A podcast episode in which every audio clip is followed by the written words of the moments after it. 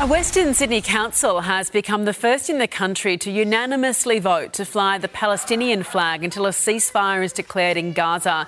Dozens of pro Palestine supporters gathered outside the Canterbury Bankstown Council chambers ahead of the meeting last night. While the motion passed, a number of councillors were absent from the meeting. The flag will be raised at the Paul Keating Park in Bankstown and the Campsie Administration Building.